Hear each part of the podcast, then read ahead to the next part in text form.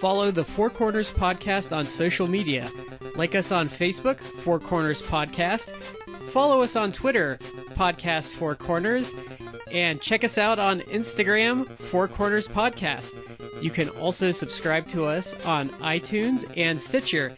Don't forget to leave us a five star review.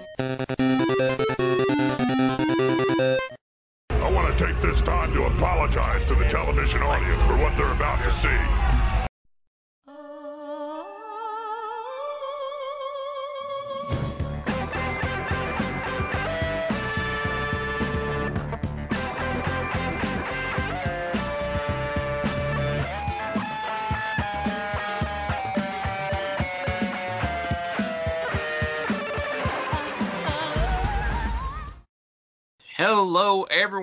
Welcome to the Four Corners Podcast. This is Shad with Matt and Brad. Guys, how are you? Uh, good, Shad. I'm doing well. I'm glad to hear it. We want to say thank you to everybody out there for joining us for this episode.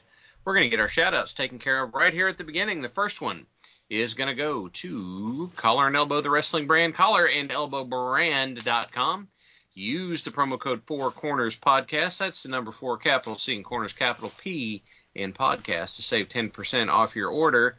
However, we are recording this the week of Thanksgiving, and they are Mhm. running their Black Friday sale 30% off everything, and I don't know if our code stacks with that or not. May as well give it a Usually shot. does. Usually does, but rarely it hasn't. I've gotten But, some hey- of their clearance items for like uber cheap with the code. It should stack if like it's just like a discount that's automatically taken off. If it's like a code you have to put in for that discount, uh, I mean like the Black Friday discount, then may, it may not. Yeah, I hate when sites do that. Yeah. Okay. Well, so we don't quite know yet, but it's worth checking, I guess. Um, and our uh, so go check it out, see if our code works. If it works, great. Um, you know, let them know that uh, let them know we sent you. The other shout out that I have is, hey, folks in Eastern Kentucky are still trying to rebuild after the flooding, and there are plenty of people who've just flat out forgotten that it happened. Um, there are folks there that need your help. I'm going to recommend that if you would like to contribute to these good people trying to build their way back up, um, if you want to go through a store that is honest to God doing good work with their proceeds, as in form their own LLC to distribute the money directly to the people that need it, I'm going to say go through Appalachian Apparel. Or if you just want to donate directly to an organization that's doing good work, go to Appalshop, A P P A L S H O P dot org. Um, they're doing good work and they know how to get the money where it needs to go. With those taken care of, our other shout out goes over to Matt. Uh, that would be to Orlando Colón. Yes, folks, it is the week of Thanksgiving. Uh, I wonder what Orlando's favorite Thanksgiving side is. Oh. But why is it mac and cheese? Because mac and cheese is the, is the best. You know, we really, my family really never did that as a Thanksgiving side. Oh, that that's a actually like let's consider this. Let's have this like brief conversation. Like, what do you consider quintessential Thanksgiving sides? Because I didn't know this, but it, I guess it is regional. Like there are different regions That's of the true. country actually like always do certain sides or prefer certain sides. My family is like from the south, from uh, like Augusta, Georgia, and so mac and cheese was always like like a big thing. Like that was like a perennial side So with our meal. We're talking the Ah. things in our area you better have, or you're gonna get knifed, is what we're we're saying for quintessentials. Like you don't yes. you don't necessarily have to enjoy those things, but so They're going to be on the table somewhere. yeah, so I'd say Mhm. turkey and stuffing is obvious. Mm-hmm. Um, let's see, It was Um, mac. mashed It was mac potatoes and- gravy. Yes. Uh, and, and again, it was mac and cheese, but it, but my family would always do like a mac and cheese. It's basically like a casserole. And uh, I yeah, when I never got the recipe from my mother, my mother has passed away, so I was like, well, I'll never have that mac and cheese again. But a friend actually found like this mac and cheese this casserole recipe and uh, passed it along to me, and I made it. I've made it like a couple times now, and I'm like, damn, this is like the closest thing I've had. You know, you know what's funny about that is, you know, your grandparents or your grandmother always made something that was awesome, and then you find out as an adult it was just off the back of some box on like, like Oh, yeah. Betty Crocker thing in the 50s, and it's like it ruins the illusion. Or, or you find that recipe and you just can never get it quite right, even if you follow the instructions. Oh, I the thing that my mom made that I like loved best of everything she would ever make that I lamented because again one of those things that it's like I never got the recipe from her and then she passed away and I'm like well it was his biscuits it was biscuits. And I'm like because I love biscuits I like I pretty I kind of like don't eat bread much anymore but I do love bread products. And Yeah. I love like her biscuits because they were always like so damn tasty and i'm like damn i'll never have those again. And then i actually was like and cleaning through some of her stuff like after she passed away years ago. So you know no one sent me condolences. Like it happened years ago. But in cleaning through her stuff i found uh, like a recipe book. And it wasn't even like a handwritten one. It was uh it was some brand of flour. Like they had like a like a baking cookbook. And it, it it's like a hook too because it's like uh, you can they give you the recipe but it's also like use our brand of flour. And it's like okay. All right. Yeah. but it was for um it was using self-rising flour to make those biscuits like three ingredients self-rising flour shortening uh, and also like milk or buttermilk depending on what you like and i did it and it's her biscuit recipe exactly. And the biscuit is like that I make. I'm gonna make them like uh, I'm probably gonna make them tomorrow or, or on Thanksgiving. They're gonna be fantastic. It's her biscuit recipe, and I'm so glad I have it. But I found out, like if you're gonna make it, like make the dough, you cannot make the the dough with like a biscuit cutter. You know, like a like a, a pre-made like let me cut let me Oh, roll yeah, out that yeah. dough and like cut it with like a biscuit cutter, round biscuit cutter. You can't do it that way. They won't rise like they're supposed to. Oh, You gotta hand form those bitches, and then they'll like they'll they'll uh, rise as they should and be delicious. Well, the other problem too is, um, a lot of companies have cheaped out over the years. So like the the actual products you're building from don't taste the same anymore, so you can't quite recreate it anymore. Mm-hmm. That's a fair point. They've they've kind of. All right, all right. Since we're talking about this, I have an important question for you guys. If you've got a roll of Pillsbury, do you press the spoon into it to get it to pop, or do you caveman that sucker across the edge of the counter? Oh, I just twist. I do it like a man, Shad. You gonna say cavemaning is not doing it like a man? I'm saying using brute strength to get it to pop. Pro- no, I I actually so I'll do the twist, but some of them aren't cut properly, so that's when I'll get out the the spoon to give it just enough so I can pop it. But I don't I don't smack it on the counter. Gentlemen, I do both manly ways. I will try and twist it, and if I can't get it that way, I will caveman the hell out of that thing right there on the on the countertop. Whatever. I don't I don't use a spoon. I just like pat, pound that thing like I'm like it owes me money, uh, or I just twist it, and that works out pretty. And well. I was gonna say, with all the stress that goes on in preparing food for Thanksgiving, smack that bitch. I mean, you gotta let some stress out somewhere. Can I Uh, give you Can I give you like a quick uh, cooking uh, tip? This is just this off the top of my head. I'm listening. Pillsbury croissant. Yeah. Uh, the croissant like roll dough. Yeah. Um, take that like cut it up into like little strips, and little smokies. Oh yeah, you Oh, do the pigs little- in a oh, blanket. yeah. Yeah.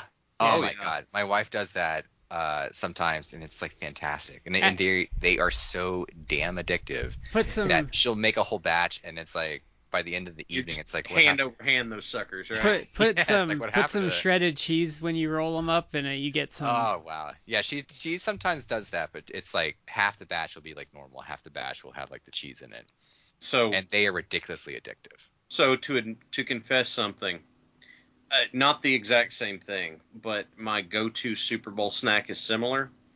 It's little Smokies wrapped in bacon. Hmm. and I know that that something on my blood panel is going up when I eat them, but I do not care. That is how much I love them. so, in case y'all haven't figured out, we're not exactly on a particular topic tonight. Uh, Brad, what are we doing? Uh, we're just doing a basic bag of holding because um, we have stuff in the pipeline, but that we didn't want to stress ourselves this weekend because um, several of us had a lot of harsh life events going on. So um, Yeah. we're Yes. probably gonna hit Starrcade next week. Okay. But so we're gonna do a bag of holding, and we had there's some good questions this week. Um, Yeah. Brad stole the bag back from me. So. Yes.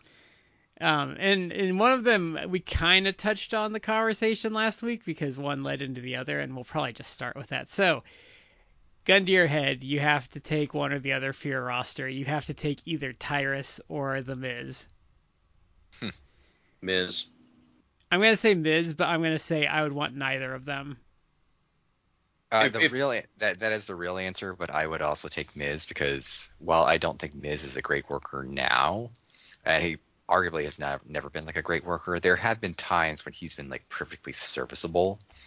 Uh, and, and I don't think Tyrus has ever been that in his Pro- lifetime. The problem with Miz is you can't any any talent you want to like do anything with or to be over, you can't pair with the Miz because working with the Miz, you even if you win the feud, you're less over by virtue of being stuck with that albatross. Because the problem is Tyrus has no redeeming qualities whatsoever. Let's just get that out of the way. He has no redeeming qualities as like a Mm-mm. professional wrestler. But the thing is, Miz has never been particularly good, and he's practically worthless post um, ACL tear.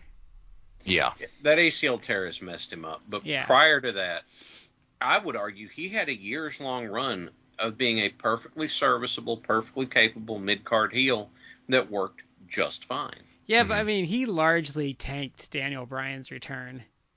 That is one thing that I am I am not actually going to put on him. That feud should have been one match. Daniel Bryan should have beat the living crap out of him, and that should have been it. That But- should not have been a feud. That should have been a triumphant return. But the problem is the way their booking works and how he acts as a heel. Like he buries anyone he works with for the most part. Now I will I will say the one thing in his positive, and I will I will say this is a massive plus for him, is that it can always be held over CM Punk's head that Miz main evented the Mania and he did not.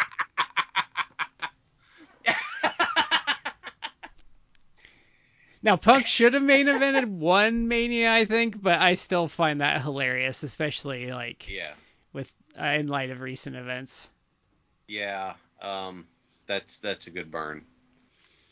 But I I mean like neither would be my my preference. Uh, they're they're not anywhere at the top of a of the list I would make. And I but don't Miz would be way the heck further up the list than than Tyrus would be. I'd begrudgingly have Miz on my roster and just bury him and get rid of him as soon as possible, but like um Tyrus I would not know part of. Oh no, no, no. Tyrus, Tyrus shouldn't even be like a mid card act. Like he should be. If He you're shouldn't gonna, even be a if you- jobber. That's the only way you should use them if you're going to use them at all. Like it should be as a jobber. For but Goldberg maybe. Yeah, but Miz. See the problem with like Miz. Miz has been, I would say, like entertaining at points in his life, but he's been entertaining when he was just like a mid card act. The- and the problem is that he like Vince, you know, used him too damn much in the last few years. It's just like, oh, we uh, oh we have a three hour Raw. All right, let's put Miz up there for 30 minutes. Let's, that'll kill 30 minutes. That'll kill like Yeah. a, a sixth of the show. I think the greater Yeah. problem with Miz though is you say at points in his career, but like he's he's pretty much been around WWE. We'll we'll we'll, we'll go conservative and say for 16 years, and I'd be willing to give him three good years combined over his career of those 16 for for entertainment value, which is not a good value proposition. I'm still of this. He had a stretch of being just perfectly capable, perfectly fine, did his job, and it no problem. I remember I remember there was one time I hadn't watched in a couple years. And this is probably about 2011. I hadn't watched for a couple years. I'm like, you know what? I'm gonna give WWE a try. Turn the TV on. Miz is on my TV. I turned it off and I didn't try for another year and a half. Let's give this another shot. I came to play. No, I did not. Yeah. There we go. I mean, uh, a lot of my I'd rather watch Randy Orton than The Miz because because I here's I'm going to I don't like Randy Orton, but here's the thing with Randy Orton. I can at least appreciate Randy Orton in the technical aspects and how good and aware he is of his of his profession. Yeah, I would say that. Like he, I actually think Randy Orton is actually in terms of like a worker, like good. It's just that he got pushed way too much for too long, so I just became like sick of him. And he gets the problem is is you have to engage him to get the best out of him because if he's bored, he's not gonna No. it sure makes him uh, appear very lazy, and um, I just don't have a how can I best phrase this?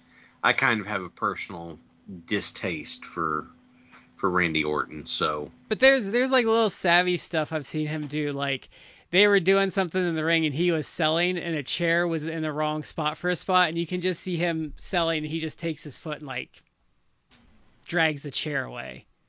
Mhm. Like there's there's like the little things you appreciate about Miz. I mean not Miz because Miz wouldn't do that. Um Orton and how good he is and like how aware of everything he is or even like um to give a comparison, we saw that gif on Twitter of like that fan kind of came at Ted DiBiase from that like weird angle, and he still like saw the movement and ducked his head, just because he had that like experience and proficiency at like being attacked by he had that he had, fans.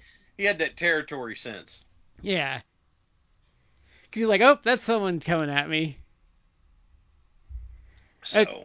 Okay, so we are going to go on to our next one. So, by virtue of being on this podcast for, I think this is like 236 or 237 episode wise, yeah, um, has you, what is what are things or a thing your opinion has changed on by virtue of doing the podcast? okay. I've got like three things here. So I could go first, or you guys could, and I could go last. I don't care either way. Pick pick a positive change, Shad. Let's start with that.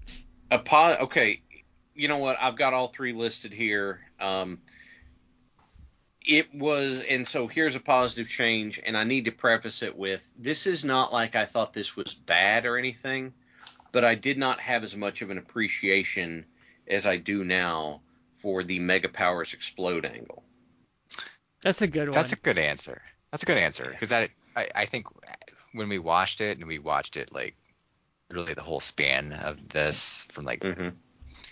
over the course of what like three years like how it was they, they were building up savage and then they eventually you know pulled the trigger on that angle and then the aftermath like that is arguably like the best storyline that that the WWE has ever done it's I would call it Vince's magnum opus as a as a booker.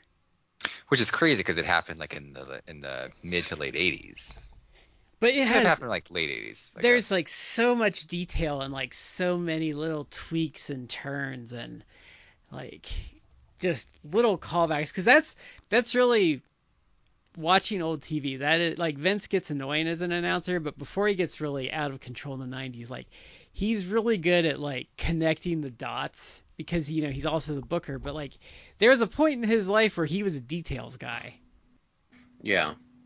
It is. Um, I also wonder how much of this was him letting Hogan and Savage have more rein than they might have in the past, uh, or maybe other people would. But as you said, the layers and the build on this, and the fact that the build to put them together, and then the build to take them apart, and then the match that that finally blew the whole thing up, like it's it's measured and paced and Mhm. keeps you engaged but you know the the savage promos about you know the details and the things he plays out yeah you really and you really have to like sometimes you have to like pay attention to what he was saying because it's easy like in the heat of the moment when he's like talking shit to to Hogan it's like yeah it's like he's talking shit like you get it like in watching it when I, when I was much younger like it almost goes over your head. You don't realize some of the intricacies of what he's saying. But then when you listen to it and he says all sorts of things, it's not just about like Liz and jealous eyes stuff like that. It's like like how come you never challenged me, Hogan? How come you never asked me for a title shot? And then these like little things like that. It's like, yeah, I could beat you. Yeah, that would be okay. And it's like his insecurity. He's like insane. His yes, insecurity. His insecurities. It's layered. It's like layered and multifaceted, and it takes like it actually takes some subtlety from both guys. Yeah, because because that was part of it too. Is he never had to go through Hogan to get his title win, and it was slowly eating him up inside. hmm Because he wanted he to pull the Ric Flair thing. He wanted to beat the man to be the man, and he didn't do that, and it was driving him insane. Yeah. And I It would actually say, insane. and I would actually say, like, where he was right about the Liz stuff, I actually think he used Hogan being like a good friend when it came to the title against him, where he's like, well, no, I'm not going to challenge you. Like, I, I don't want to. Like, one, Why I would don't. I, why would I bring this between this good thing we've got going? Yeah. Um, yeah, yeah. And, and by the way, I don't think Randy Savage ever pinned Hulk Hogan in a one-on-one match, like ever. Mm, maybe in WCW he did. I'm not sure he did. But in any event, that there you go. That's my appreciation of that angle definitely deepened Yeah. with the work that we did on it. Now I will say, I will say that is not the f- my favorite angle we did on this show.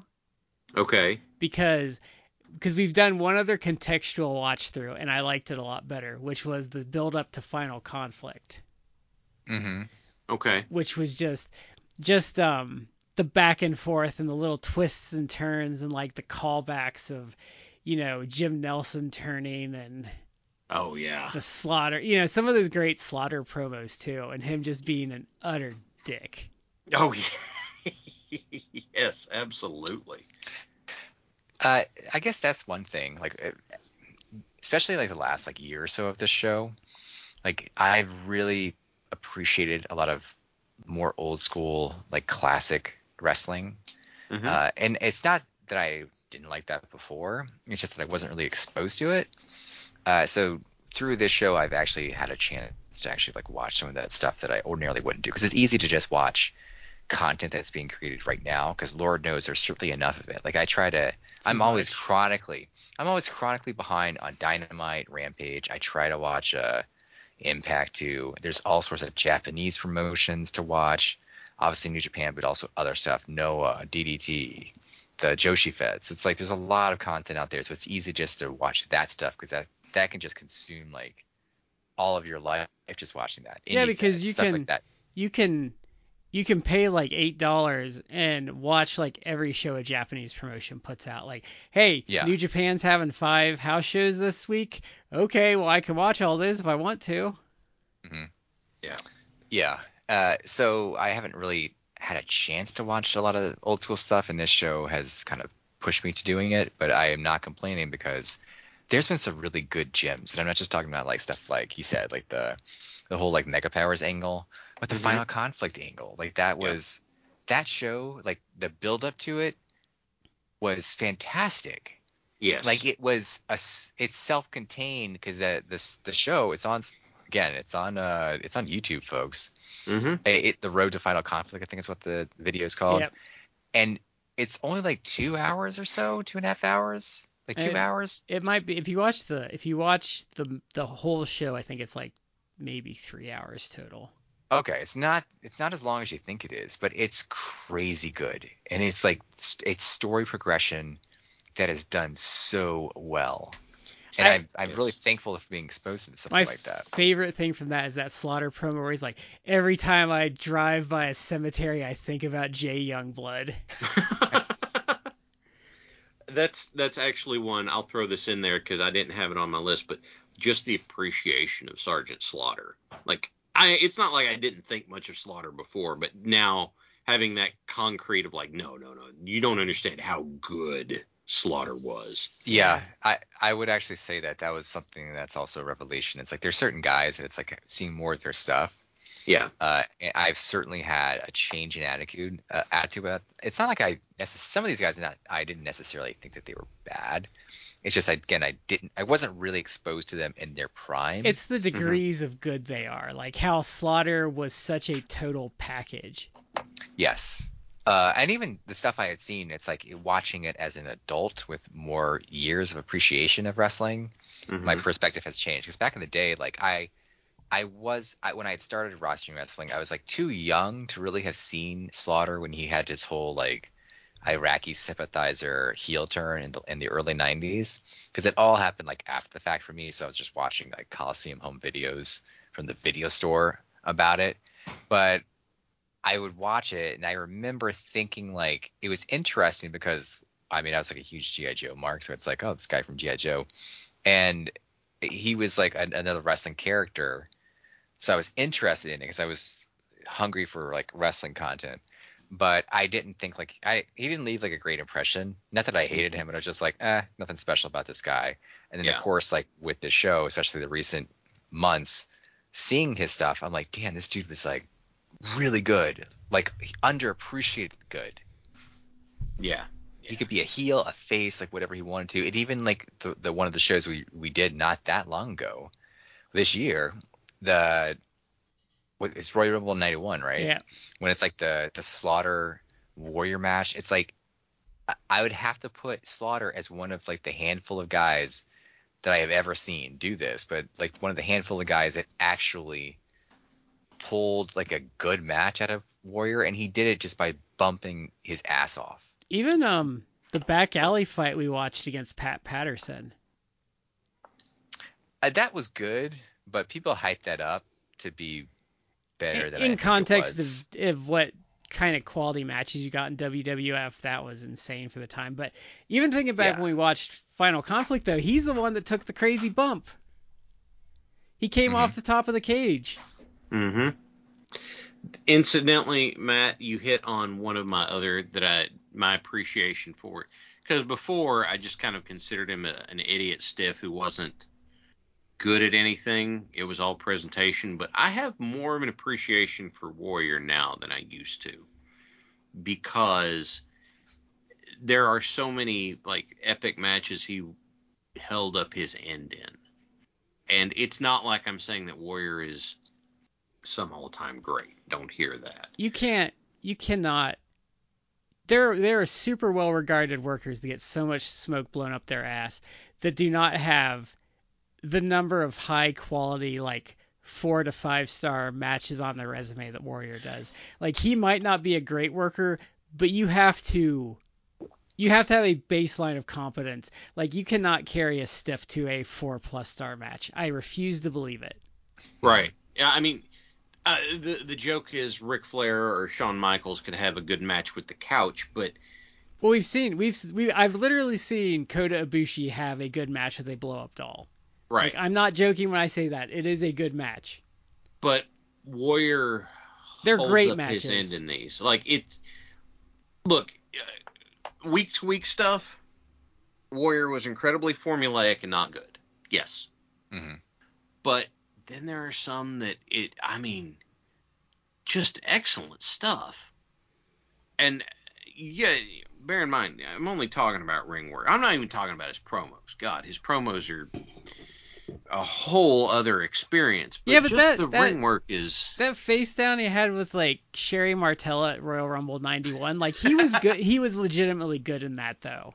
hmm I'm just saying. I'm straight up talking about his in, in ring stuff. I'm not talking about his attitudes or anything like, or you know, holding up Vince for money. Or I'm just saying straight up his in ring stuff. I was not giving him as much credit as I should have. No, people don't. Yeah. Now I'm gonna So- I'm gonna go with my positive. So, um, I'd seen a decent amount before, um, but I've deep dived more the last couple years, and I always enjoyed it and thought it was good. But I don't think I realized until we've watched some of the stuff this year, honestly, like to the depth and how cutting edge that like Memphis wrestling was in the 70s That's- and 80s. That's and a like good answer. Yeah. and like I always kind of thought people were a little crazy when they said it what it might be the greatest promotion of all time, but I'm kind of getting on board with that that it Mm-hmm. was like literally in some instances like 20 years ahead of the curve.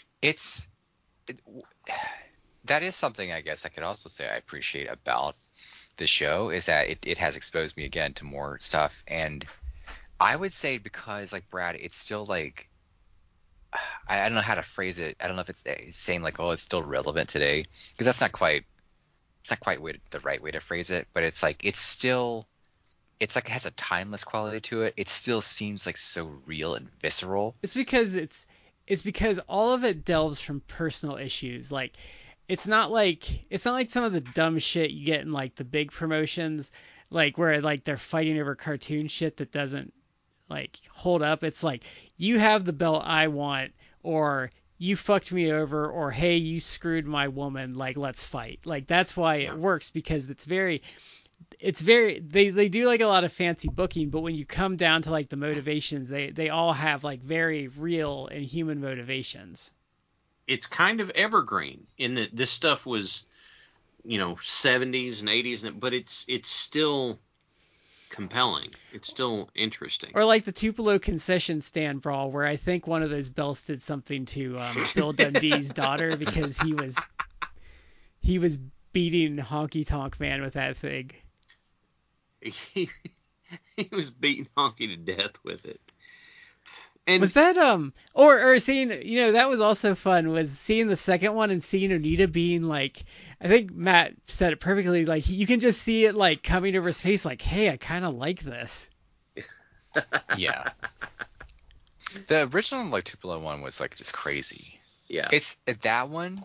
it's like a brawl it's like a it's like a it's like a controlled riot it, that the original one, and also I would say like the the Slaughter Kernodle Youngblood uh, Steamboat match. Mhm. Like it, those are two ones that we've watched in recent times.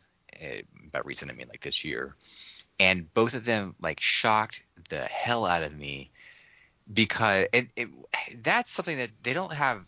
Neither of those have like the hype that I mean, maybe like the Tupelo one does, but they don't have like the hype that like the, the Slaughter, uh, Patterson match, boot camp match has. And it's like both of those are way, way wilder to the point where I was watching this, and as I'm watching it, I'm progressively like perking up in my seat. I'm like almost like getting on the edge of my seat. I'm like hunching over. I'm just looking. I'm like, what the hell am I watching? This shit is now like out of control. And like I, I look, I've been watching wrestling for years, years and years and years. It is rare for me to see something and be like, whoa, like that's I, I don't know what I'm seeing. Like that's gone crazy. But those two matches, like in particular, uh, they they had that reaction. I'm like, I can't believe that they're just controlled riots. They're they're contained, controlled riots that just go crazy. or even to the point even the Mhm. second one where they didn't tell like the concession stand workers and that woman is just screaming the whole time because they're tearing her concession stand up yeah, Yeah. yeah. Um, I'll, I'll throw a second one out there for good. go Um, for it. Andre the Giant is a way better worker than anyone realizes. Yeah, Yes, I- he actually was. He actually, he. It's one of those things that I, he's old school, so it's like he didn't do more than he had to Mhm. initially, uh, and he certainly he shouldn't be like bumping his ass off for a bunch of guys. Only guys, certain guys that it would actually make sense with, like Stan Hansen. But Or, or taking actually- that um, where I was really where where I really was kind of enamored with him is that that NWA title match where Harley Race like slams him on the floor and he's like face imperiling a whole fall. Mhm. yeah, no, what we we've seen with this show is that Andre had he had psychology, like he knew how Oh, to yeah. work. absolutely. It's just that when he got obviously as he grow, got older like he never stopped growing so his his health started declining quite rapidly Yeah. and he wasn't able to do much in the ring i mean people forget like i mean I, I- for a lot of people that are into wrestling andre is like far past their time Mhm. but andre Andre didn't live to like the ripe old age of like 70 or something like that. Andre down at like 40, no older than like 45. Like he was young, relatively Yeah. young. Yeah. because I think um because I think Big Show has like the same condition, but he's worked really hard to stay in shape as he's gotten older.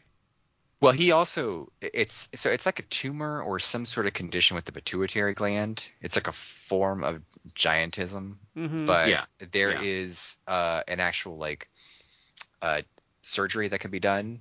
Uh, Yeah. and and Big Show actually did that surgery, so he's he's still a very large man, but he it stopped at where he's he's effectively he stopped growing, and Yeah. that's good because I mean he will have.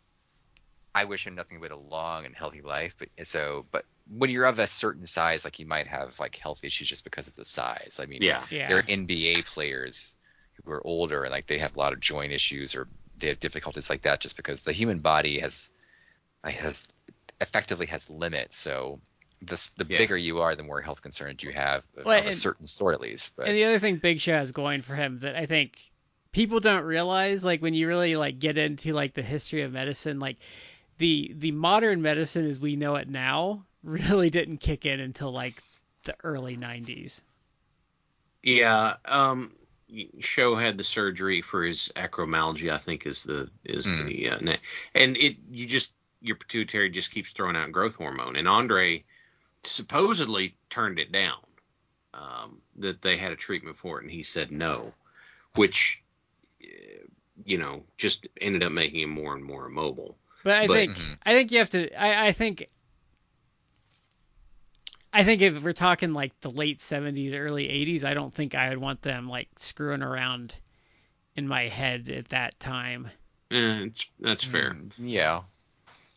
Cuz I mean that stuff was cuz like I was when I had my when I had my carpal tunnel, I had a director um that had it done like in 2000 and I was Okay. like 6 weeks out from surgery and she has this gigantic scar still. She can't use her fingers properly and I was 6 weeks out and I had better range of motion in my hand already from Mhm. the surgery and I have barely any scar like like even when my dad my dad has had both hips replaced hmm and just the difference of five years like the first time was like caveman surgery compared to what they did the second time Right. just from five years difference like that's how quick medicine like evolves now Yeah, certain things like they they really kind of have down.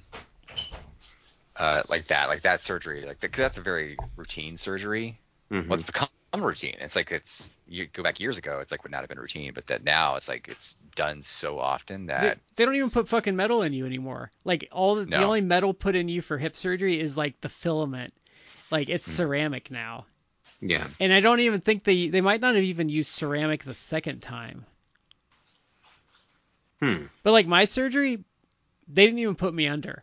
They just gave me a nerve block, and I was done Wow. in 15 minutes. Now the nerve block hurt really bad, I bet it did. but like I mean, I I was fine after a month. Like I don't really have any issues now, and like all they did was give me a little cut and like cut the ligaments around the nerve. Like it wasn't this big invasive thing like it used to be.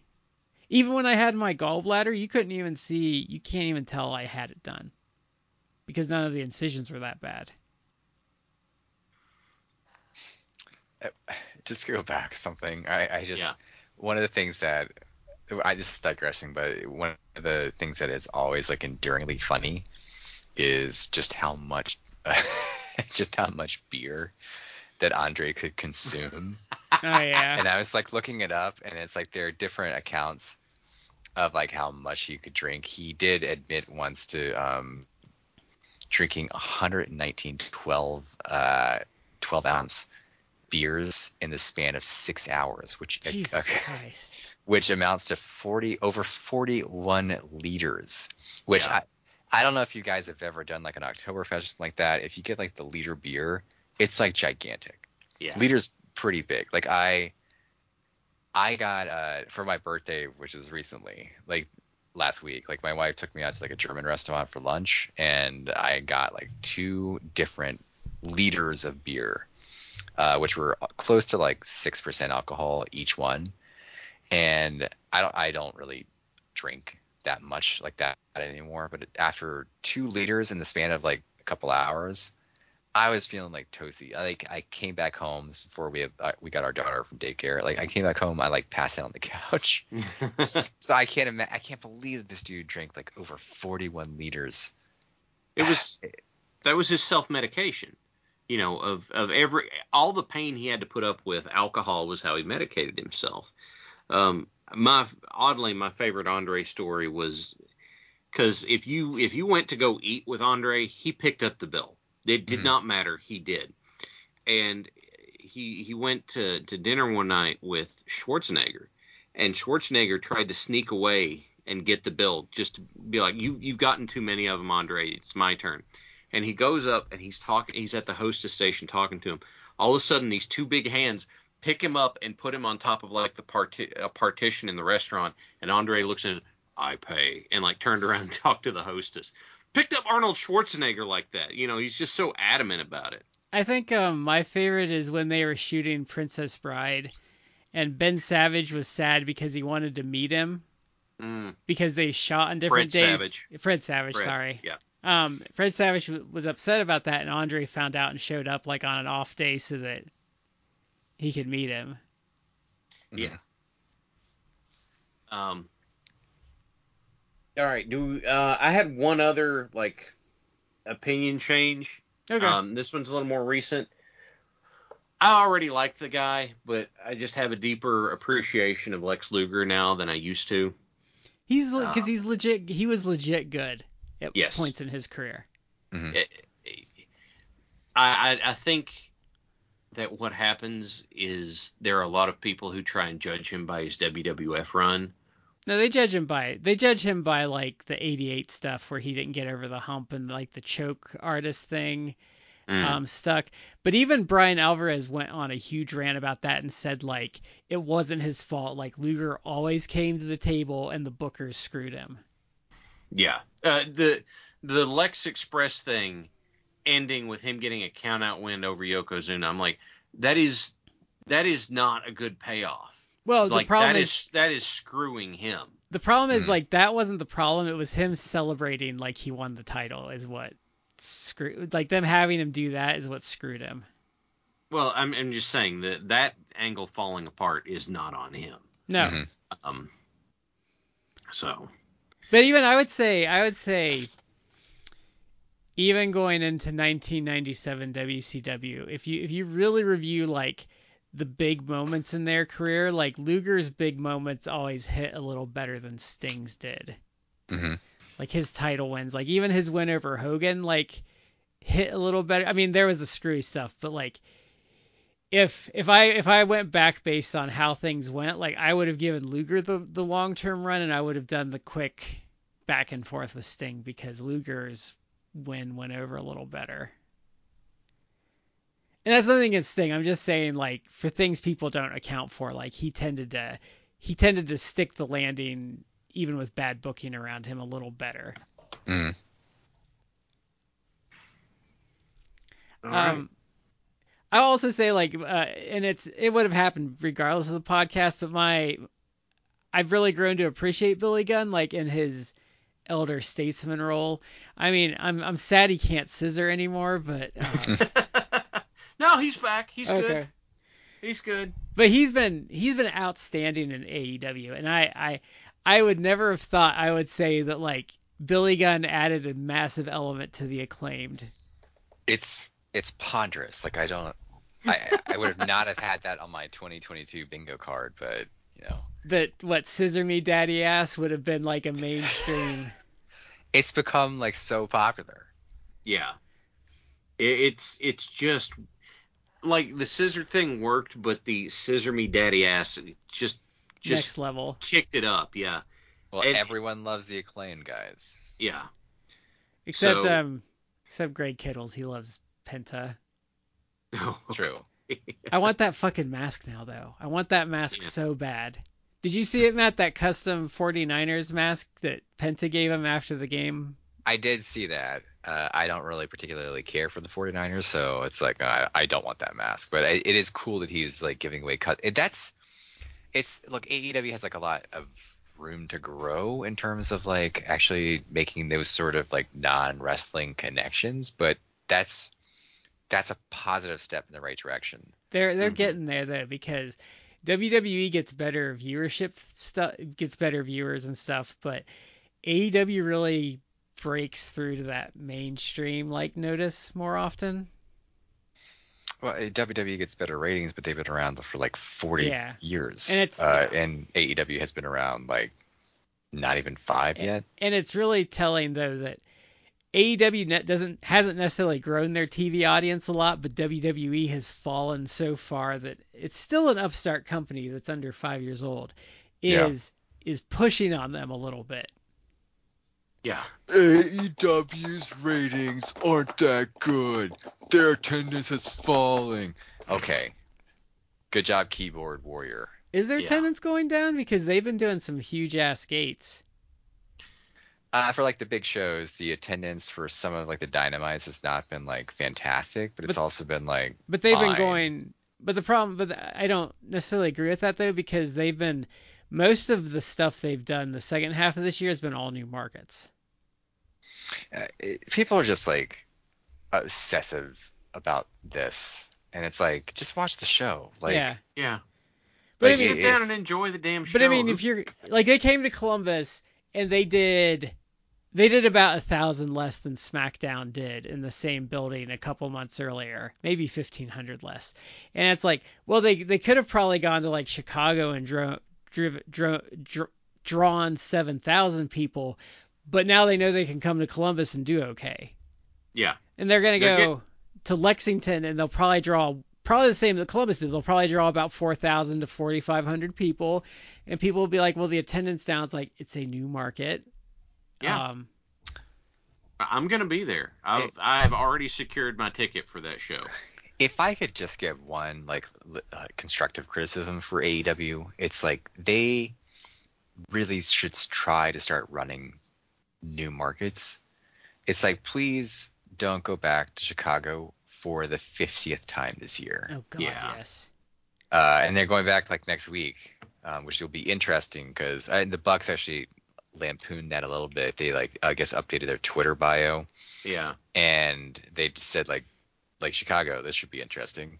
Right. Uh, yeah. So we'll Yeah. see with that. But they, they, I guess, like towards the end of the year or early into next year, they're doing some West Coast shows, and it's like you really should. Like that's a whole untapped market that you guys can do, and you Mhm. should do because it shouldn't be like the same like five markets that No. you do. And And by I think- markets, I mean like cities slash arenas. Yeah. And like coming to Columbus was a good deal. Like they did well here. Um, I hope they come back. You know, you need to you need to expand out because some markets, the more markets you do, if you have a bit of a downturn, some markets will stay strong regardless. Yeah. And I There's really some places that are just gonna be hotbeds for you. and I really think I really think they could do well um, running mid-sized venues in markets that are really underserved by WWE. Like I think I think going to Lexington in Kentucky is great because they have not gotten like a legitimately like real WWE show in a long time. It's Mhm. it's all been house show stuff. Yeah. They run up 75, they do Corbin, they come to Lexington, they leave. That's it. And you know what? Uh, How can I best put that? I don't care. I, I really don't. I went to a WWE house show like 14 years ago or something, and it was fine, but I didn't even say I left early for the main event. And Triple H versus John Cena, I'm like, let's watch the entrances and go. And my brother's like, okay, cool. And we watched the entrances and then we left because it's like we know what's going to happen. Don't care, you know. And that was the one time. Yeah, Right. because I've been to I've been to a lot of live wrestling, and WWE is honestly like all the WWE shows I've been to are all like towards the bottom of that. Like I had more fun at Chikara, Ring of Honor, WCW, ECW, AEW, like Podunk, like little indie shows. Like I've enjoyed all that stuff more than. WWE. There's not a sense of complacency. You know, it's like we're the big show in town, and that's what's going. It's like no, like those indie shows are a lot of them are trying to work hard to make sure you come back again. Well, but the thing with the indie shows though is, if I go to an indie show, I can pay 50 bucks and sit second row, sometimes front row, and then I can hear them what they're saying in the ring. Like I have an up close thing. Like if they get fighting on the floor, you can feel the impact into the guardrail. It's a much better experience than like the first three rows. Well, yeah, uh, my AEW ticket is like uh, lower arena, halfway up. I did. yeah. We did like the front row of the club level when I went. Given given the pricing at the time when I was buying the ticket, I looked at I, I looked at what seats were available. I picked the one I picked intentionally because it was like, this is if I'm sitting here, I'm going to be able to see. I'm going to be close enough that I can still, you know, really get into this, but I'm also not going to be blocked if some jackass in front of me decides to stand on his chair the whole night. And they, they Mm-hmm. their their ticket prices are reasonable. It it's it's better, yeah. I mean, Um, the WWE one, WWE is way cheaper than it used to be. that's also true. That's But like here though, they come here and they do pay-per-views. Like they're the last two pay-per-views they did here, I could have gotten a ticket day of, no problem. That used to be the case for me. I, when I was living in DC, like whenever they would come to uh, the MCI, well, I think it's the MCI Center now. Like whenever they would come there, like I literally could walk there. It was like a 15 minute walk. hmm Uh, and there are times like I didn't go because I was like I had no interest in going and watching WWE product. But it's like I could have at least gotten nosebleed seats for like 15, 20 bucks. My problem Yeah. is what last one that was here is like Extreme Rules or something. I'm like, I don't, I'm not in for your gimmick pay-per-views. Yeah. And I would have been pissed because it was the one where the demon just like fell off the top rope and lost to Roman. No. I would have oh been god. so Oh. pissed. Oh god. That that honestly that would have been a throw trash in the ring moment for me. Yeah, I was like, kick me out of the arena, don't care. I'm throwing trash in the ring. This is happening. yeah. Okay, so we're gonna we're gonna stay in the vein of opinion change. So, what is your favorite discovery that you've had while I on the podcast? I suspect my answer is going to be the same as at least one of yours. Well, I've got two for this, so I'm going to go for the the the low hanging fruit on at least in my mind, and that is the late '70s Andre the Giant versus Stan Hansen match from Japan. Are, are we talking matches or like work? It can be anything. It can be workers. It can be like promotion. It can be like even dumb little like meme match we found or something like hmm. that. Yeah, that's that's going to be. I, I have an honorable mention that I'll sit on, but watching Andre Hansen, watching that whole match, which goes with what we were talking about earlier about um, the uh, Andre being a good worker and being capable and doing things you didn't expect. Like this whole that whole match blew my mind. I I loved it. So I'm I'm so happy to have seen that. I think I'll stick to a match and do the Roddy Piper versus Jack Briscoe Mid Atlantic match. Is that where he didn't know where the coins in the ring came from? Yeah. that one's a fascinating match. You, you, there's so much of that match that is a headlock, but it's still really good. Yeah, it is. It's really good. I would say I'd seen it before, but also the the Sting right the Sting Mike Rotunda TV title match. Mm-hmm. Matt, what? the the Andre Stan Hansen one is good. Mm-hmm. That's a good answer. Um, there's probably like a bunch of guys that I could probably say like I've not discovered but gotten a different appreciation for, like Slaughter being one of them. The recent ones we've seen of like more Doink the Clown, it's Mhm. like the more I see like well actually like Matt Borne's actually a really good worker. He just Mm. unfortunately his demons were too. Yeah. But a match that I can think of that was like we watched because like the curiosity factor, but wound up being like a just ponderous match, not in a bad way, like uh, in a good way, just like it, insane. Mhm. is that whole uh the Jushin Thunder Liger Great Muta Oh yeah, where that that was turned like darkly violent and Liger turned into Kishin Liger, which is like, you know, God Liger and unmasked and all that. And like, that was just an insane match where it's like, what the hell is happening? Yeah. that that's, was that was that's that was one of the some- most batshit things I've ever seen. that's that's a certain that's definitely like an eye open like what the hell am I watching? That's where you like realize like Japan just like there's just some, like it's where you realize like why Japan has so much charm. hmm I, I to go along with that though, um, just the insanity of that. Oh well, she would be on there. Uh, Dump Matsumoto, Oh yeah. Mm-hmm. just as a heel, and like that whole like just riot she has Bull Nakano, and like I think that I think that is my favorite wrestling moment, is where she just hands her a weapon, is like, come on, like let's do this. Oh yeah. It made me want to watch more of her. I have not had a chance to yeah. so far. But she's I just like just Huh? just like her aura, like you the first time you see her, like oh this this is not good. Yeah.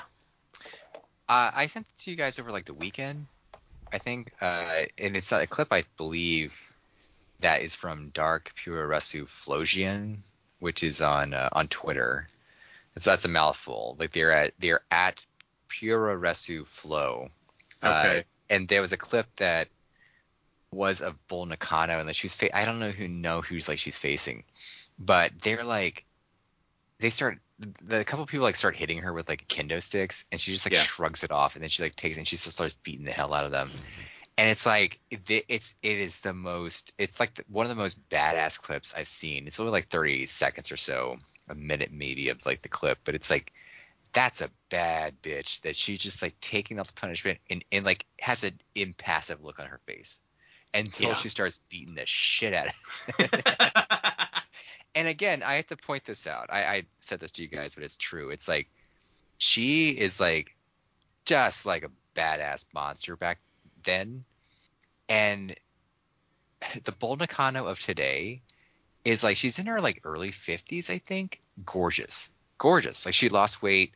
Uh, she went into like uh, You wouldn't know professional it's the same. golfing Per, you wouldn't know. you wouldn't know it's it's the same person. And there's the interview she recently did with Giulia, the Stardom star, and it's like she almost looks as young as Giulia. Like she looks fantastic. Yeah. I just looked it up. She's 54, about to turn 55. Yeah. You would not get that from looking at her, and then considering everything that she put her body through, it's that's just Yeah. Yeah. really. So here's my honorable mention, and then when I say this, let me finish because I'll tell you why. My honorable mention that I'm glad we discovered is Blackjack Brawl. because twofold. Number one, I now have what I can point to as the worst wrestling show hmm. I think I've seen. And number two, I can turn and point to the worst wrestling match I have ever seen in my life. And it wasn't even in a podunk gym in the middle of nowhere. It was on a pay per view in the MGM Grand. I'm glad I have that because now I have an answer, a definitive answer to that question.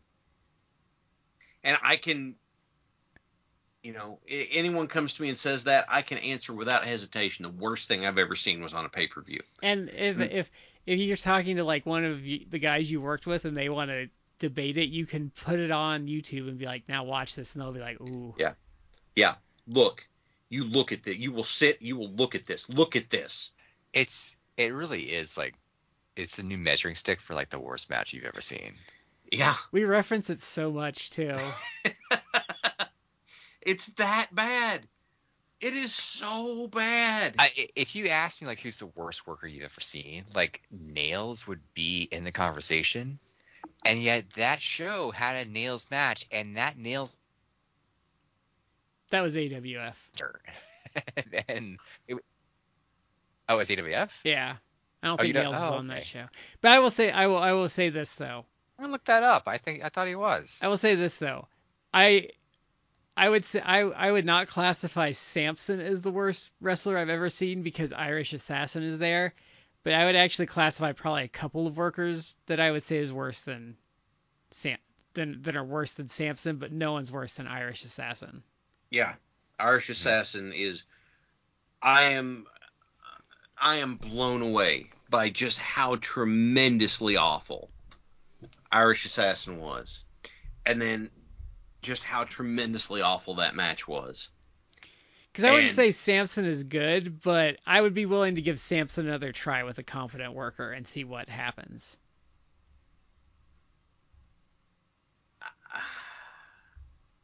May maybe but Like I'm not saying he's good. I'm saying like I don't think he was the problem in that match. He was still a problem in that match. Well, yes, but he was if not. You're gonna say the- he's not the problem, okay, but he was still a. There was nothing in that match that wasn't a problem. He was like Everything thirty. about that match was a problem. He was like thirty percent the problem. We they, we had to spend like twelve to fifteen minutes of our life sitting through something that was thrown on the card to fill time with two people that I'm half convinced were pulled off the casino floor and said, "Hey, you want to make some money?" No, I, I know Samson had done other matches and, I said half convinced. but it was a blood feud match.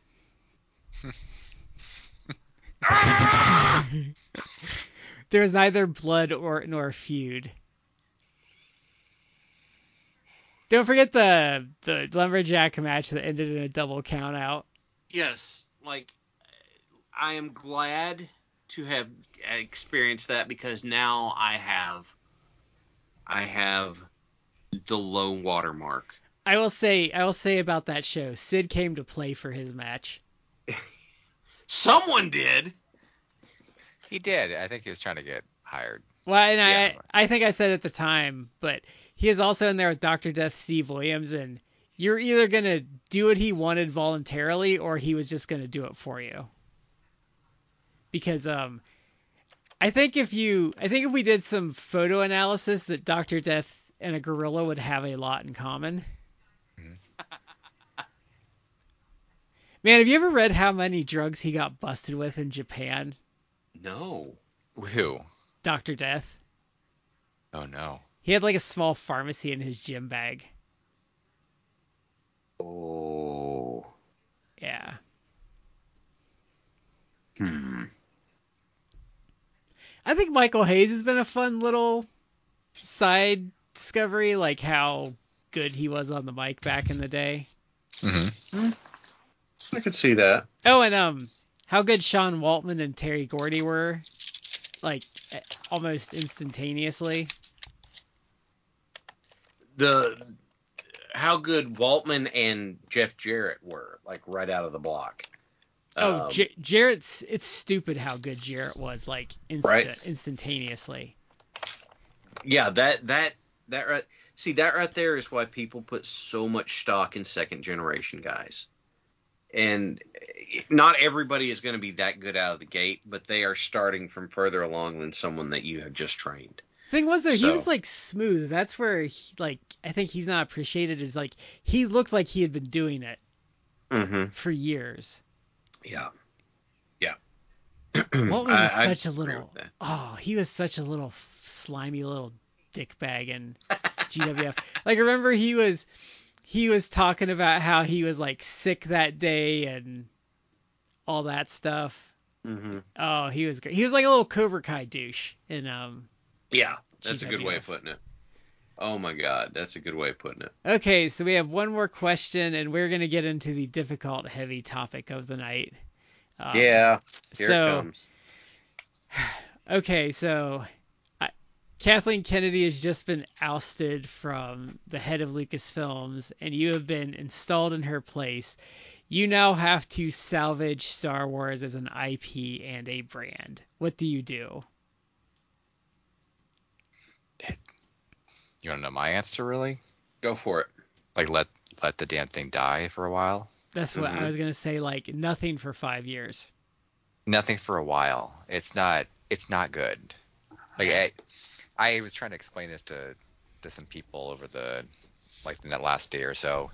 It's like I if you had told me back in the day, like tw- like 15, 20 years ago, like even Mhm. back like when the prequels came out, if you had told me like Yeah, uh, here's a crystal ball. Like I'm just gonna tell you, like I can look into the future. In the future, they're gonna there's gonna be like brand new Star Wars movies. There's to be like a bunch of Star Wars TV shows. There's going to be uh, new animated shows. There's even going to be Star Wars like uh, rides at Disney, like Disney World, Disneyland. Yeah. I would have been like, it just told, that's all you told me. You didn't tell me like the specifics of things. I would have been like, holy shit, that's a, that sounds amazing. That's so great. Now that we're in it, it's like anytime they announce like, oh, a new Star Wars show, X-wing or something, I'm like, why, why? It's it's so bad. I like even I don't want it. I don't want it. well, the problem is like they announce stuff now, and even normies are like, who cares? It's gonna get canceled in a year. Yeah. because like they they cancel like that's the thing like there's a lot of talk about Kathleen Kennedy and like I think a lot of it's off the mark or it's like people see too much into it that they want but I think where you really see her incompetence is the movies have progressively done worse um she's too timid as a leader because they won't try theatrical again because they're afraid of it but you can't build brand confidence when you have fallouts with every creative team and cancel stuff.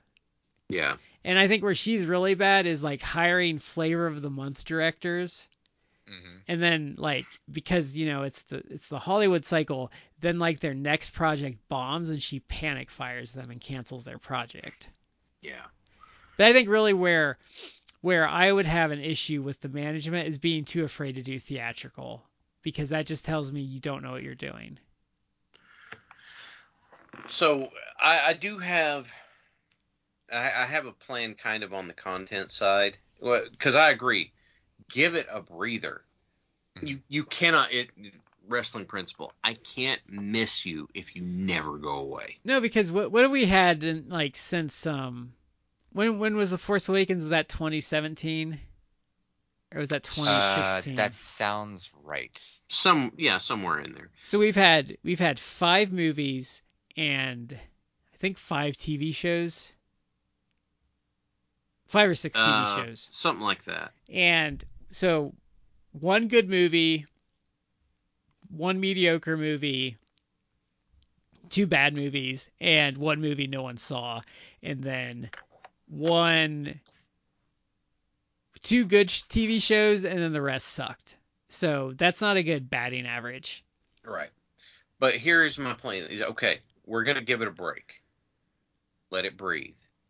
There are people that it used to be anyway. People that were Star Wars fans were were still Star Wars fans. You know, they would still go back and, and rewatch their VHS copy of the original trilogy periodically. So give it give it some time to breathe for God's sake. Then here's what I'm doing. If I need to announce it this way, great. If I need to do this and and part of this would be let's gauge for time and and and that sort of stuff because I'm doing some research before I start it. But basically, I'm starting a new main line. I'm calling Star Wars Smugglers, and what I'm doing is I'm saying we're going to go into the rim. We are going to have what seem like more regular people out there encountering stuff you haven't seen before, doing things that are you know we're gonna have we're not having Jedi. Get over that. Like if they if you have someone who's force sensitive but kind of doesn't know what to do with it, okay, I can roll with that. But we're not having any damn Jedi. We're gonna have these people who are closer to run of the mill people who are trying to make their living the best way that they can, which happens to be dodging whatever time period I decide to set it in. Are they dodging the Empire? Are they dodging New Republic? Are they dodging both? Is it like over the course of time the empire falls, but they're still dodging the authorities because the authorities want taxes and they're smuggling? Great, do it because we have lots of fertile ground we can do there. We have a way to do an anthology series that way. We have a way to have continuity. We could do like we we could go very British with it and have one run of the show Star Wars Smugglers Corellia and then we go Star Wars Smugglers, and you just pick a different sector. And then you can have cross pollination with it if you want to, but we don't have to have everything tied back to the Skywalkers everything doesn't have to be Jedi and Skywalkers. Okay, That's a big problem. it's a huge problem. Th- that's you've you've hit upon something that I it really has like jaded me. It's like I if they started doing that, I at least would be interested. Uh, and I don't I haven't watched like the show that's ongoing now or just ended Andor. I haven't I haven't seen that. Andor, Andor, I have a major problem with. That I- already exists in the entertainment world. That name already exists.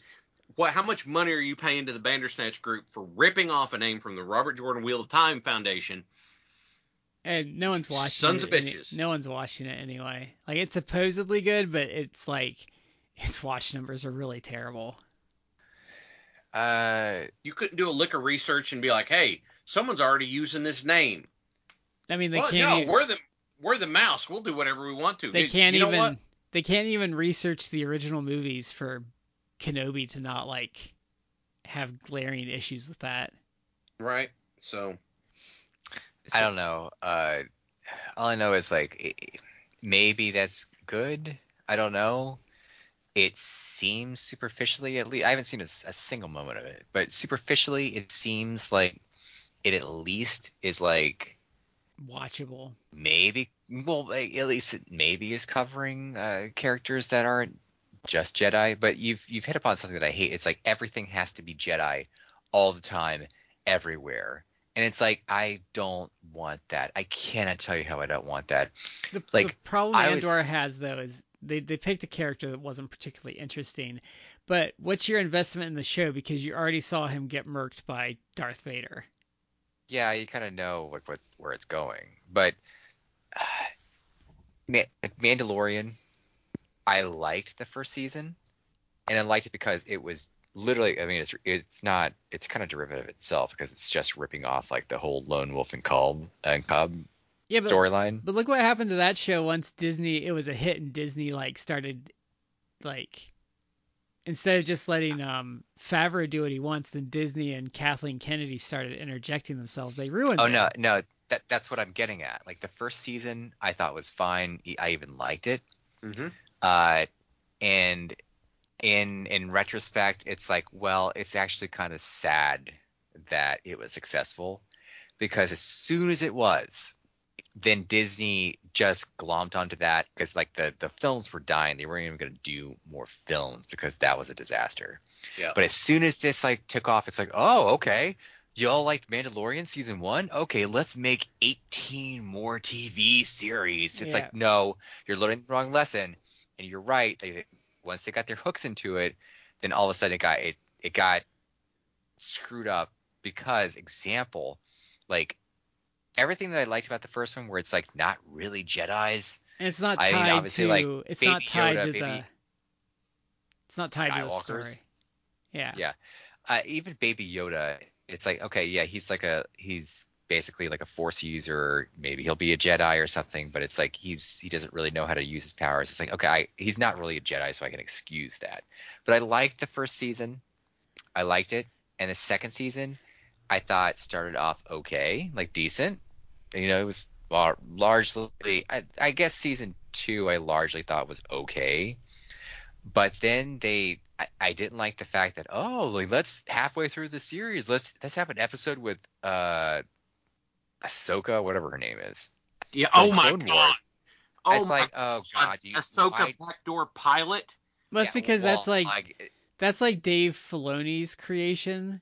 So she has like Ugh. mega plot armor because that's like his pet project. Actually, I want to I want to say what perfectly what perfectly encapsulates how they handled Mandalorian to me is call is giving Baby Yoda a name and calling him Grogu because no one refers to him as that. He's still Baby Yoda. It shows how they don't understand. don't understand but don't care because it's like oh we can market him and it's like no one gives a shit all everyone ever calls him by is Baby Yoda to this day anyway though like I agree with you it's it's eye rolling into the extreme that it's like you got a backdoor pilot uh, an Ahsoka show out of this but I hated that I- episode. I didn't like that She's not because, even that like, interesting. It's the sad part. She's not. She's not. But that's not the biggest issue I had. The biggest issue I had was the final episode it's like you're gonna do all that. It's like you're trying to wrap up the storylines for that. You bring back Boba Fett, which itself was a backdoor pilot into a Boba Fett yeah, show. that was another. Yeah, the backdoor pilots in season two. we should have we should That, that should do not another have show happened. with Tim. Well, do another Tim, show with Tim Tim hates Stupid. all of it. So But the problem, Yes. with, but then they backdoor The pilot the lore. Bubba. The problem is they they backdoor piloted that Boba Fett show, but then the Boba Fett show was half like unused Mandalorian scripts. Right. Um, but the thing that I hated the most, and I have friends, I have friend like our friend Damien, like liked it, and it's like I am I just an aberration? Uh, No, do- because do the you- masses just want bread and circuses? Because I saw it and like they had Luke Skywalker come and like defeat the big uh, android stormtrooper soldiers the and Troopers, resolve everything basically. And then he's gonna take Grogu slash Baby Yoda off, and he's gonna train him and all that. And everyone loves like, oh, it's it's it's uh young uh, Luke. He's de-aged CGI, like everything like that. And I saw that, and my instinct, I immediately I lost picked up interest. my phone after I watched that. At, at, as soon as that episode was done, I mean like seconds after it was done, I picked up my phone and I texted like Damien and Chris, like on our group text, and I'm like, I absolutely hated that final episode.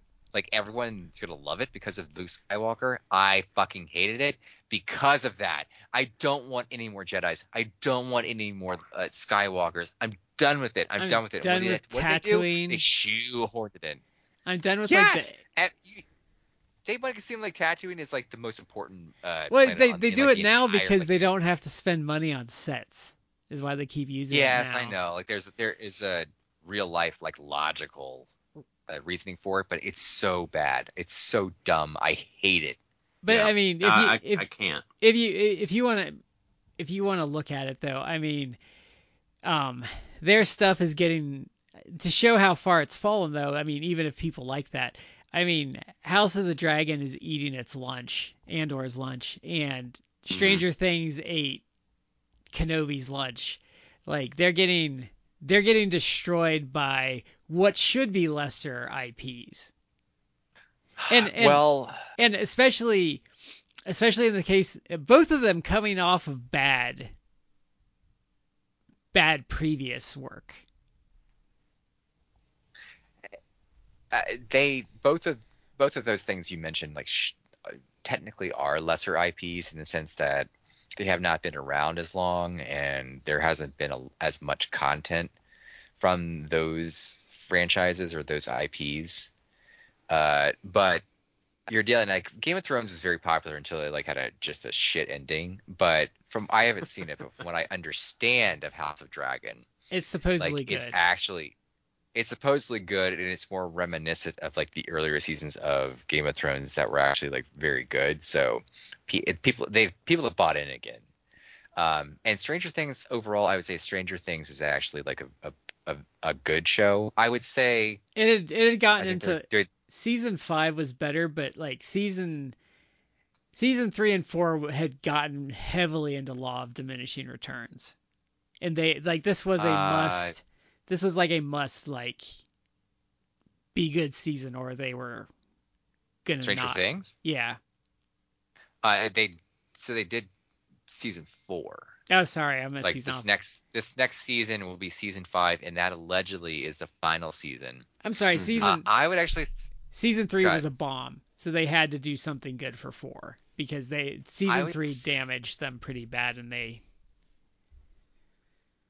I don't quite know if I would s- exactly say law of diminishing returns, but yes, I would actually say it. It's like it's I because I don't I'm not quite as down on it as you are.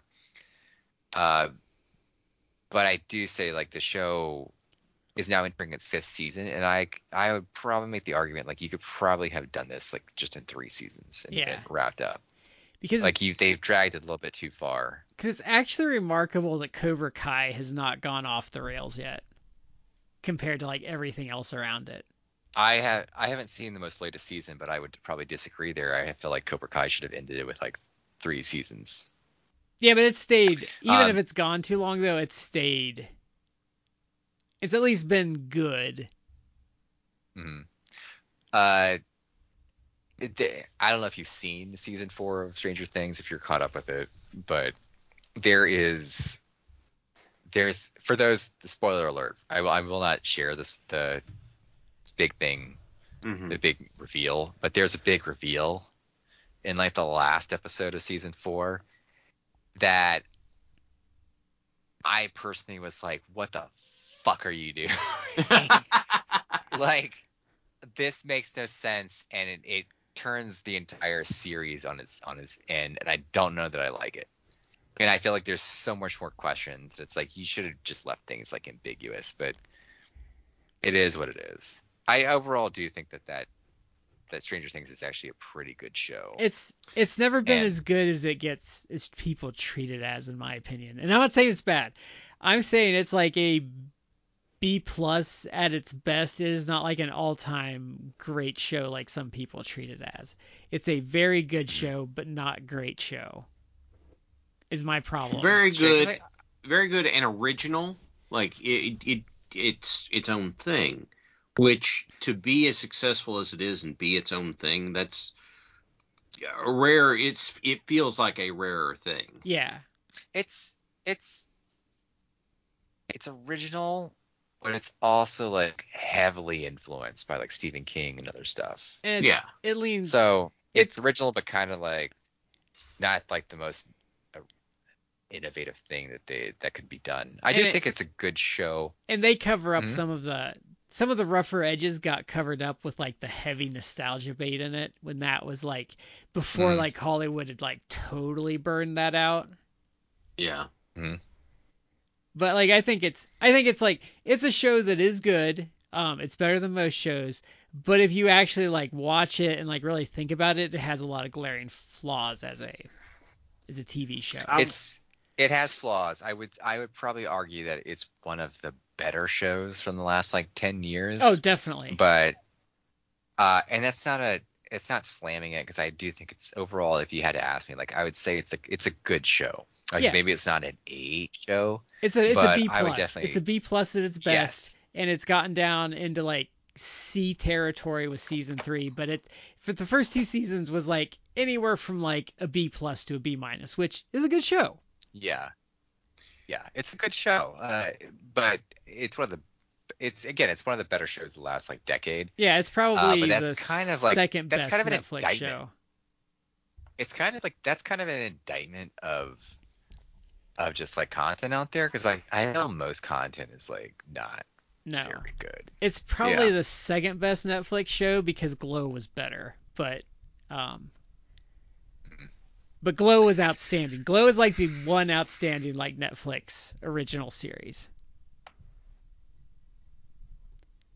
I have watched the first three seasons of Stranger Things. I didn't watch the fourth one.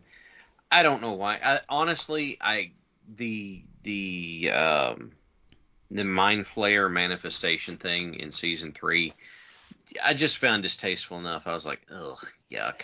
Season No, three just I'm I'm good. Too much body horror for you? Yeah. It, yeah, that I, I looked at that. I was like, yuck. I'll finish this off, and then I'm I'll walk away. My- I, I, I did not like it. my problem with season three was because you know, and I get what they were going for, like how you kind of you don't stay together as you age up, but to fill out the rosters as they split the characters up meant that the character bloat got really bad in season three, and they just had too many fucking characters. hmm And I didn't like the I don't remember her name now, the redhead girl. Oh, the one played by Uh, Maya Hawke. Yeah, she's kind of an ass, and they like really want her to like someone on, that writes that Wait, show. is that was that Billy's sister, or what, are you talking No. about uh, no, the, she Ethan comes in in Hawke's, like, season two. your life daughter? She comes in in season Wait. two. Oh, you are talking about Billy's sister. Yeah. then. Yeah, Oh, okay. All right, I got you there. I thought you were talking about um, Steve's co Max. Yeah, Max. Like uh, the she's just kind of an ass, and they really like started pushing her harder, and I just don't care for her character, and like I really just wanted the. They never really gave the four lead boys like much time together. Like I'm still pissed at Dustin for like raising a Demogorgon because he's a dumbass. Hmm. but stuff like Mike being a little bitch is hilarious and stuff like that. See. Dustin's my favorite of the four guys, and he did something dumb, but there's still kind of that childlike innocence to it because he didn't exactly know what he's getting Th- into. th- Come on, he, he that was pants on head stupid, Chad. It- He should be beaten with a. he should not Stick. have done it, no, but it was not as uh, it was not as um, breaking for me as it was for you. And I didn't like Uh, um. but 13 sister really annoyed me, and they like used her more in season three, and yeah, Bleh. I don't know. Just wait, wait, wait, back up. Thirteen sister. 13 sister. she pops in at the end of season two. Or eleven, sorry. I'm I, I Okay. You gotta give me you gotta give me a break. I haven't seen like I, I haven't seen like Are you Any talking of about the- some of the other uh, the other people gifted from kids.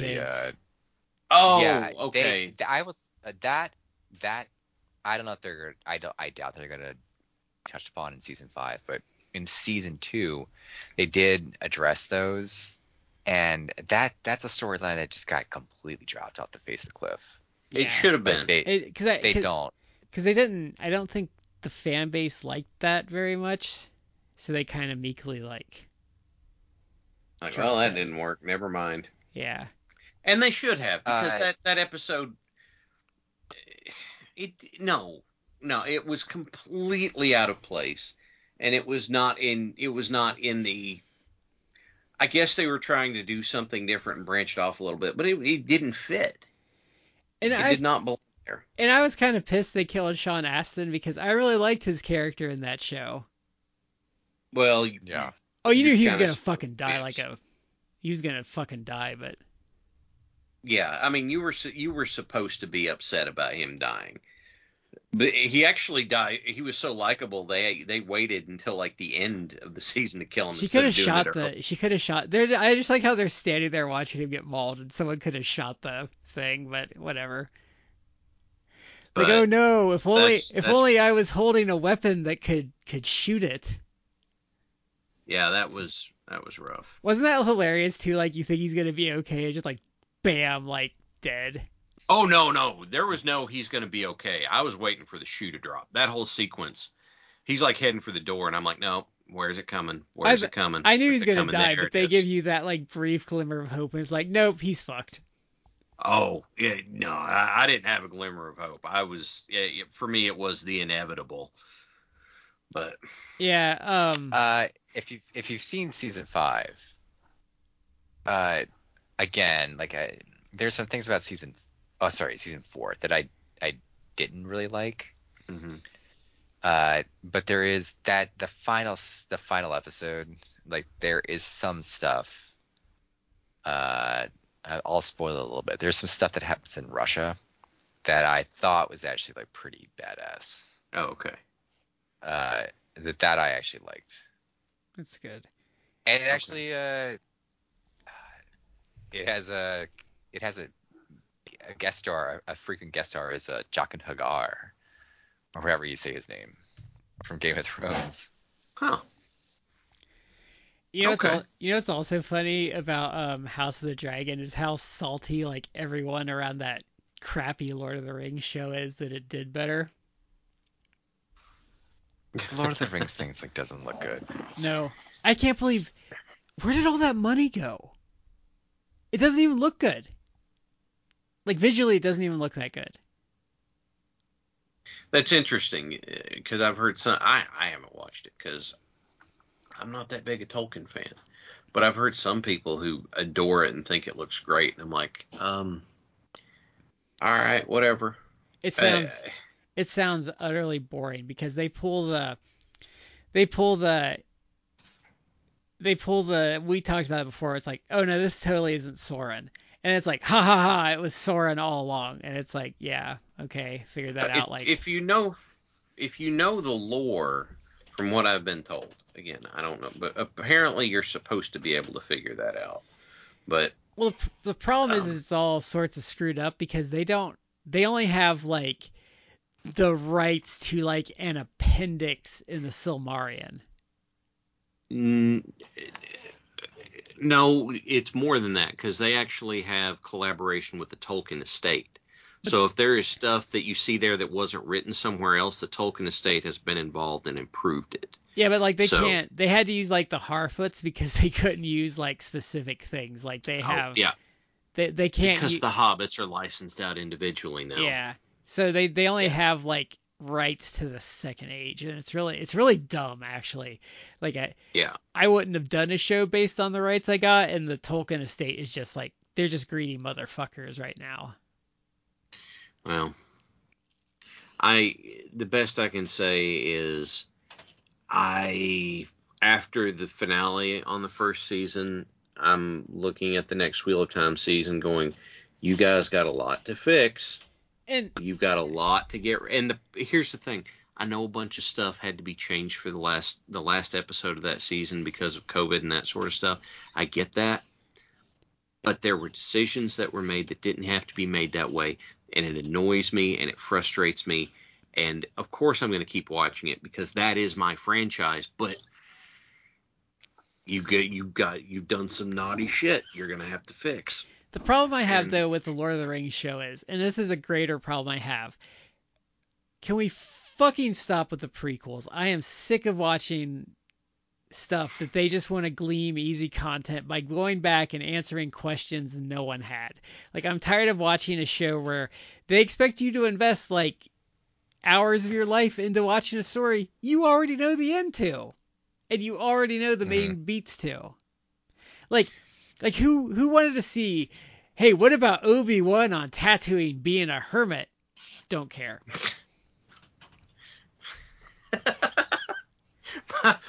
my, my first thought whenever I heard that is like, oh yeah, we're gonna have a series about Obi Wan being on Tatooine. I was like, are you gonna have the section of the show where he has to dig out a pit to be his latrine? Is that gonna be a thing? That's a whole But- episode, Shad. Dude, speaking of when you say latrine, it makes me think of Robin Hood Men in Tights. It should. Because uh, if you if you haven't heard it before, like it's um Richard Lewis is with the witch. He's like, so why do they call you the witch latrine? She's like, it used to be shithouse. He's like, well, change is good. change. Good change.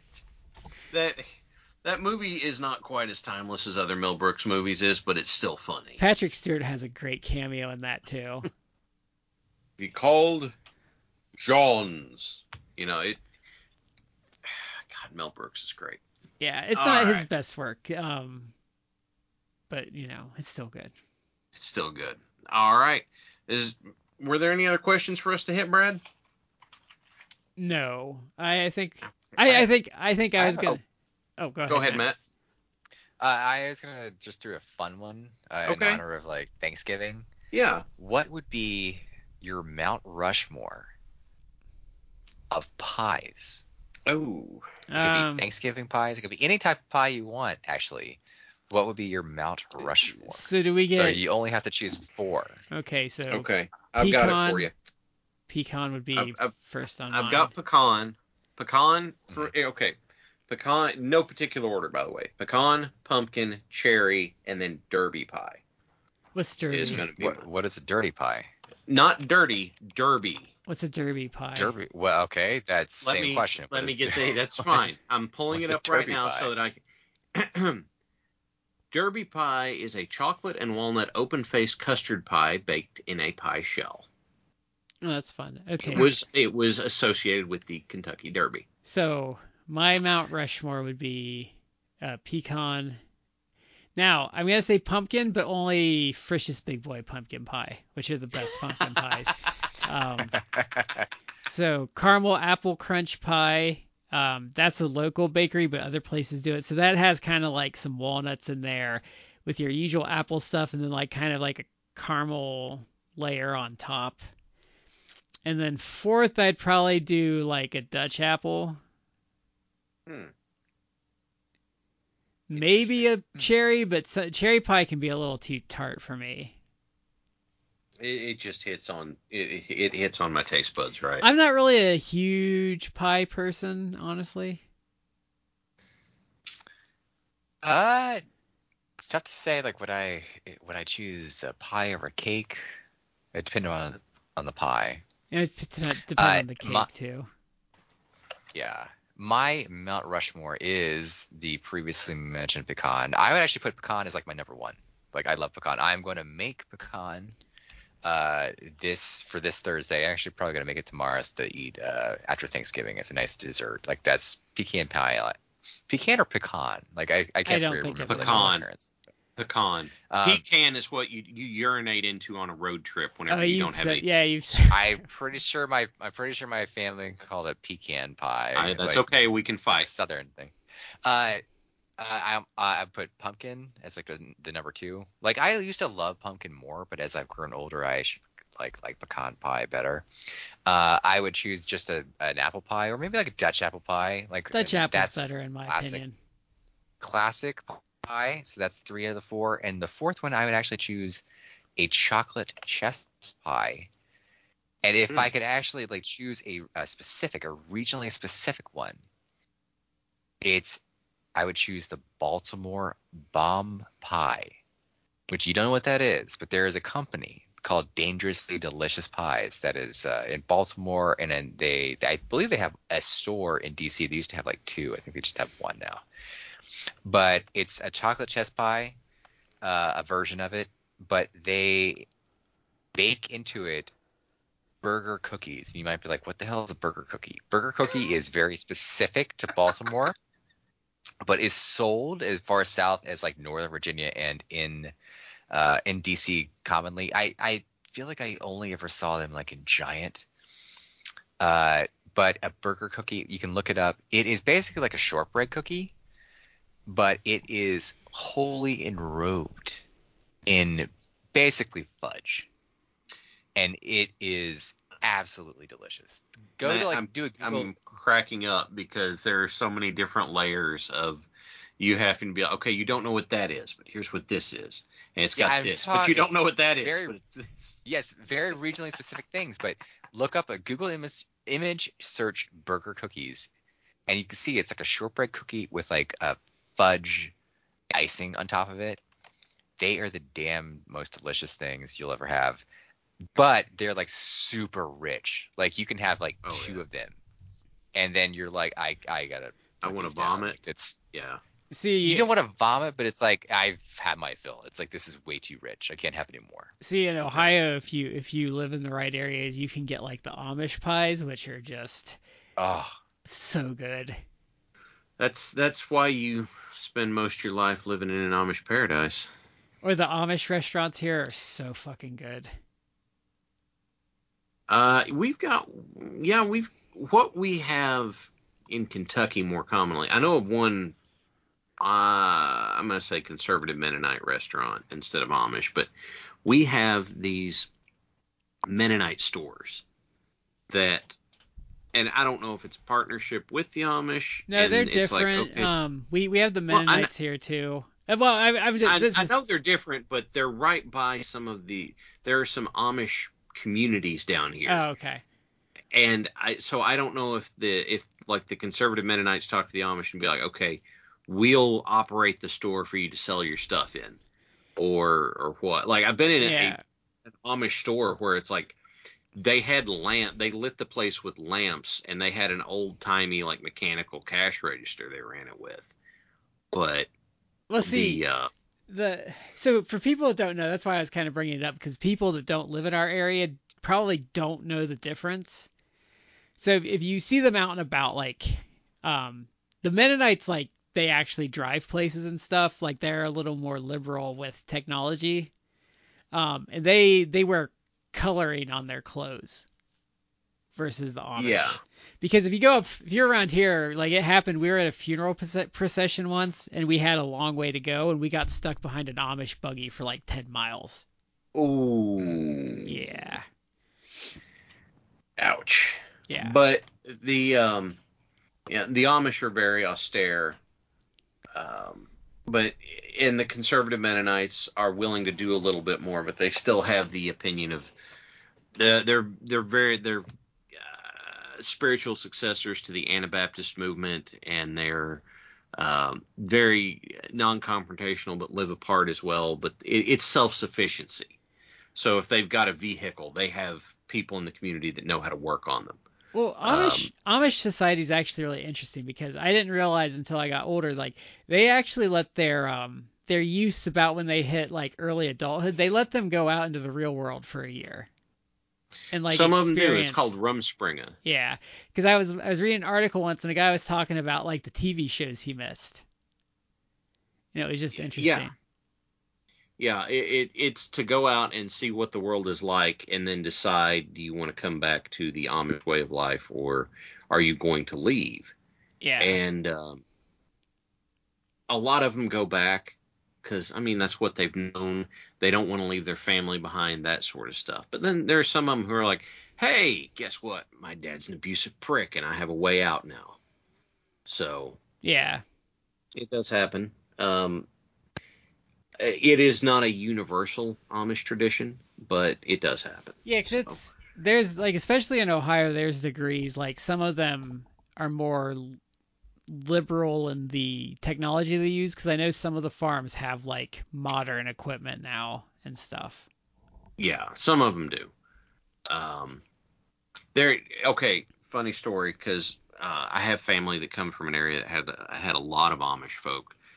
Um, so he's he's going over to do some business with them, and he go he hears some rumbling outside, and he walks in, and there's this whole room of Amish women typing away on computers, and he's like, "What in the world?"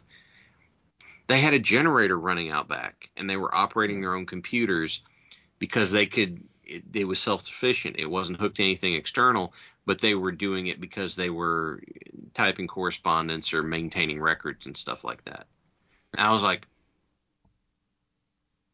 i mean i, I get it but and you know you can't see it right now because this is an audio medium but i'm still doing like the dog has heard the sound it doesn't recognize head tilt thing. It's like ah o- okay. You know, it's that's that's anything like you know the Catholic that goes to mass on Easter and Christmas. Like you, you probably have degrees of Uh, that's of that's really hard to lip do in the community though. Well, yeah, if Yeah. you're if you're in the community. Uh, here's the other thing. We were driving somewhere and we drove by a group of amish people on the side of the road in a parking lot for one of their buildings playing volleyball. And all i could think is the amish should not be playing volleyball. And my wife goes why not? And i'm like they shouldn't be. Okay? They you, Hmm. if there's any sport amish people should not be playing it's volleyball could not process it. It just blew my mind. All right.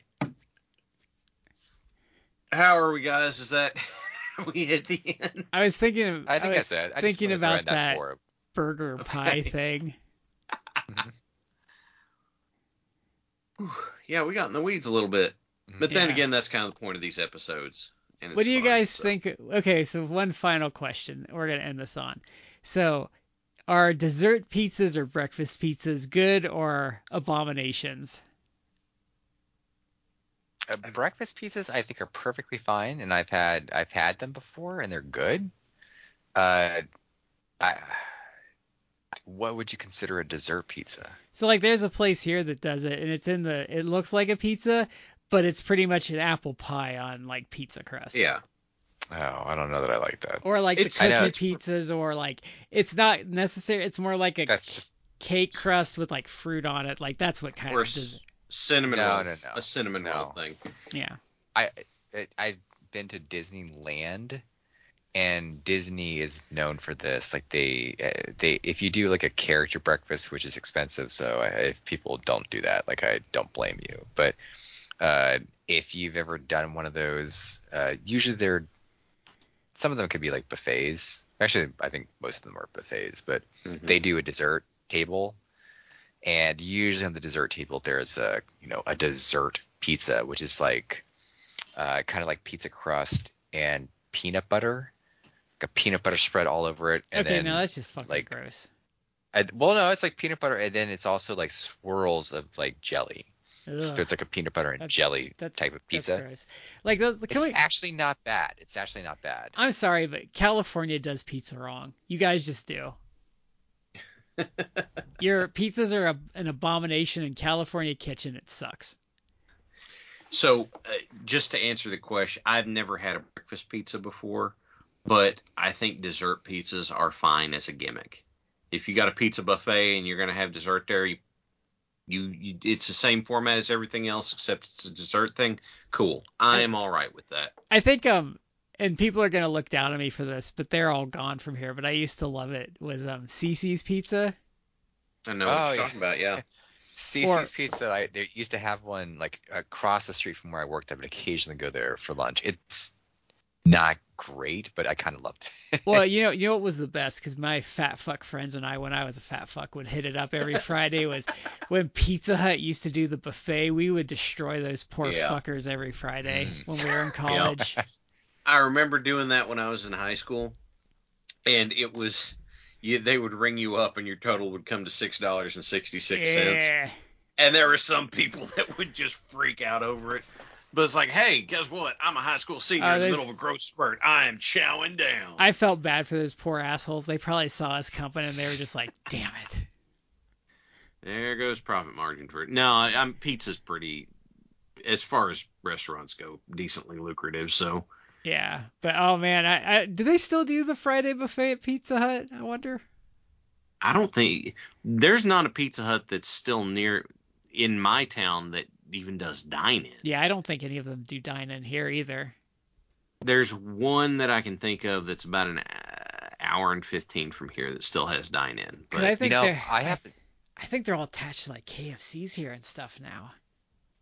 I have not thought about that because I haven't ate Pizza Hut in literally in years. Mhm. But you're probably right. If I should think about it, like I don't know that I. c- Uh, there's a few that are near me. There's one that's only about maybe like a mile or so for me, but I don't know that I can think of a single one that is still like a sit down restaurant. It's all like takeout. Yeah, cause I remember. yeah. I remember. Del- um, delivery or takeout. I remember when I was in like elementary school, we would go get my Book It pizza and I would play on the Oh, Miss yeah. Pac-Man um the Mm. sit down Mhm. table pack Miss Pac-Man while they were cooking my pizza. Yeah, or the Book It. Galaga. Yeah. Yeah.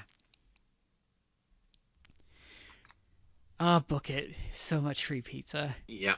Yeah. And well, I I don't know why they quit that. That was a great Because program. cause Mhm. they were turning us all into little fatty pig fatties. That's why. you know what? On that note, I think we're gonna call it. Um,